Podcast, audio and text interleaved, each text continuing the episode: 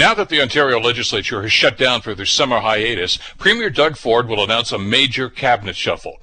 The opposition lambasted the premier the other day in question period, suggesting that he had lost faith in many of his cabinet, which he often refers to as a great team.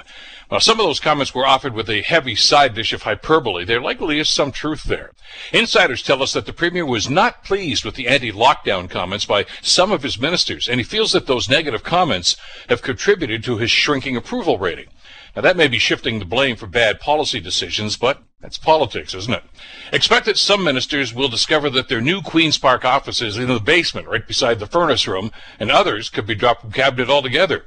Now, while political payback may be motivation for some of the moves, the reality is, with an election next June, the Premier's re-election team wants the Premier to dump the underachievers and the malcontents from his cabinet and his caucus. Even though we are still battling a pandemic and worrying about economic recovery, make no mistake about it. The Ford government is now in election mode, and job one is to try to improve their sagging popularity with Ontario voters. No mean task. It may take more than a few new faces around the cabinet table to quell the anger and frustration about long-term care tragedies and lockdowns and school closures. Reality is, sometimes voters don't forgive or forget. I'm Bill Kelly.